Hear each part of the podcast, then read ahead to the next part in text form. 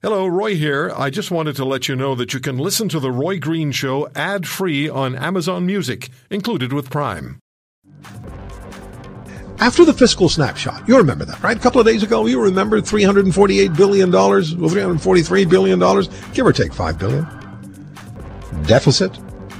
Um, and uh, over a trillion dollars in national debt. So we are in generational debt, massive and generational debt.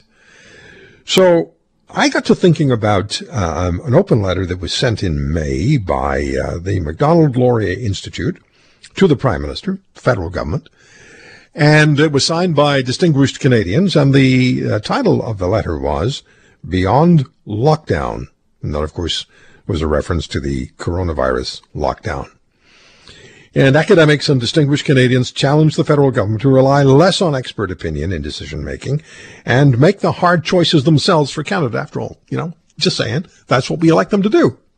We don't elect them to just hand off to somebody else and hold, you know, daily news conferences. And I, I had to say this. Uh, I was listening to Mr. Trudeau for over the last number of months, and every day I would think if I if I if I if I if I shove in another quarter, well, I get a different answer. Anyway, anyway, uh, we spoke at the time of Beyond Lockdown with uh, one of my favorite guests on this program, Professor Ken Coates, Canada Research Chair in Regional Innovation at the Johnson Shoyama School of Public Policy at the University of Saskatchewan, uh, signatory to Beyond Lockdown. And uh, Professor Coates' books include What to Consider If You're Considering University and A Global History of Indigenous Peoples, Struggles, and Survival. So, uh, Professor Coates is back with us on the Roy Green Show on the Corus Radio Network. Ken, thank you very much for taking the time on this Sunday. And if I look at the the fiscal snapshot, and then I look at the open letter beyond lockdown, and I want to make a connection with the two, what what do I see? What do you see when when you think of the two? Well, I see a country that should be a little bit more worried about the future than it is right now, to be honest. Um, the fiscal uh, uh, expenses were necessary at some at some extent to get us through the crisis, uh, but we penned that letter quite a few weeks ago, basically saying, okay, fair enough, we've got to look after the health care. We can do everything we possibly can to social distance and everything else, but let's talk about getting the economy going again. And my worry right now is the government's way of talking about that is to say, don't don't worry, we're going to spend more money. Um, we've got a recovery plan. Well, a recovery plan really has to be a sort of a unleashing the economy plan, and those could be quite different things. So if the government of Canada thinks it's going to spend its way, you know, we spend its way through the epic pandemic, that was something we probably had to do. Um, but if they think they can spend our way out of it, I think they're fundamentally wrong. And then the question has to become a, a conversation we're not having. What do we need to do to get entrepreneurs going, businesses up again, going up again, getting people back employed? You know, we have had a catastrophic collapse of small business in this country. And I don't know what it's like in your backyard, but I'll tell you in Saskatchewan, you know, you're losing a lot of small businesses. How do we get them back again? How do we get new businesses going? That should be the conversation for the country right now. Yeah. Uh, Dan Kelly was on the program with us yesterday, the president CEO of the Canadian Federation of Independent Business. He's been a regular guest as we uh, made our way through the very painful time of the pandemic and detailed uh, to us on a, on a weekly basis the pain and the stress for small business in this country. And we spoke to small business owners. Uh, one uh, small business owner in Calgary broke down in tears on on the air as he anticipated what was going to happen to his business. And I said something to uh, to, uh, to to Dan yesterday, Ken, and that was one of the problems that I see, and we were talking about how slow it is, that seems to be to roll out what the small business really requires. You have bureaucrats trying to manage the affairs of entrepreneurs, and that doesn't work.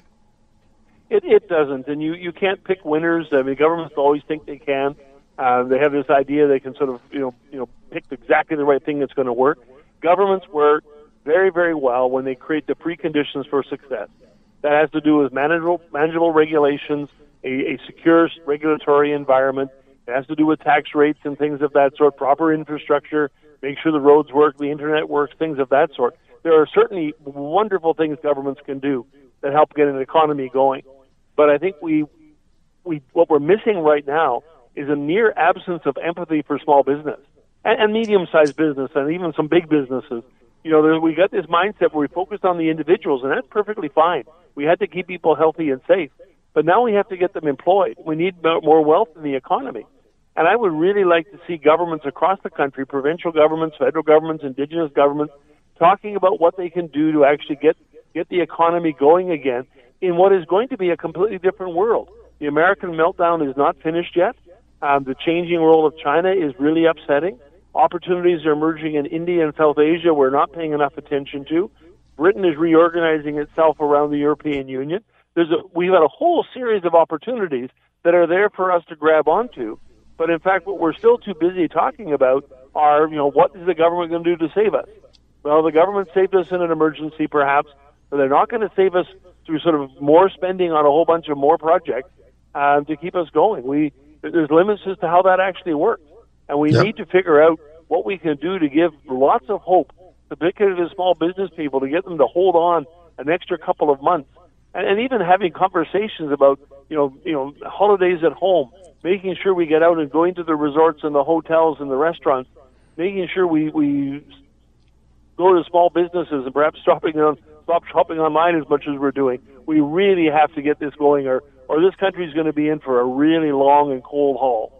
Yeah, when I hear comparisons, numeric comparisons to the worst year of the Great Depression, 1930, numeric comparisons to what's happening in Canada now in 1930, that is really an attention getter. Now, we also didn't hear from Mr. Morneau last uh, Tuesday. The uh, the uh, fiscal snapshot came out. There was no roadmap. There was no triptych to recovery. There was no plan announced, and yet we also had just uh, at the time that you and I were talking about the Beyond Lockdown uh, open letter, Mr. Trudeau committing Canada to help developing nations recover from the pandemic without providing any details to Canadians, and making this promise during a UN virtual conference. Canada's Parliament had no input. That's worrisome.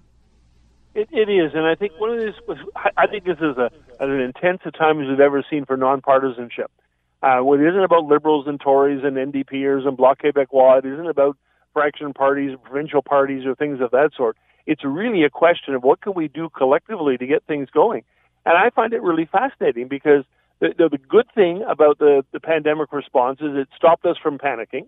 It stopped us from getting overly excited about, you know, are we going to be able to feed our kids next week? And that, that, that was really good. The bad thing about it is it made Canadians are a very complacent country uh, people. We, we we just sort of assume the world will look after us and that everything will be okay. And, and I'm not so confident right now. I think there's so much turmoil in the world, and we're not going to see a catastrophe that's going to happen in five minutes. We're going to see the slow bleeding. And when I go and look at the, the local munchie shop close to us that closed down a couple of weeks ago, and in one shopping mall near us, uh, one out of every four stores that were there three weeks ago are gone. You know, and I, this is not this worries me enormously, and we have to get working on it collectively. Immediately. Immediately. Ken, Absolutely. thank you so much. Thank you so much. Always great talking to you. Thanks for the time today. You take care. Bye now. Bye bye. Professor Ken Coates from uh, the University of Saskatchewan, Canada Research Chair in Regional Innovation at the Johnson Shoyama School of Public Policy. And uh, one of his books is Global History of Indigenous Peoples, Struggles, and Survival. If you want to hear more, Subscribe to The Roy Green Show on Apple Podcasts, Google Podcasts, Spotify, Stitcher, or wherever you find your favorites. And if you like what you hear, leave us a review and tell a friend. I'm Roy Green. Have a great weekend.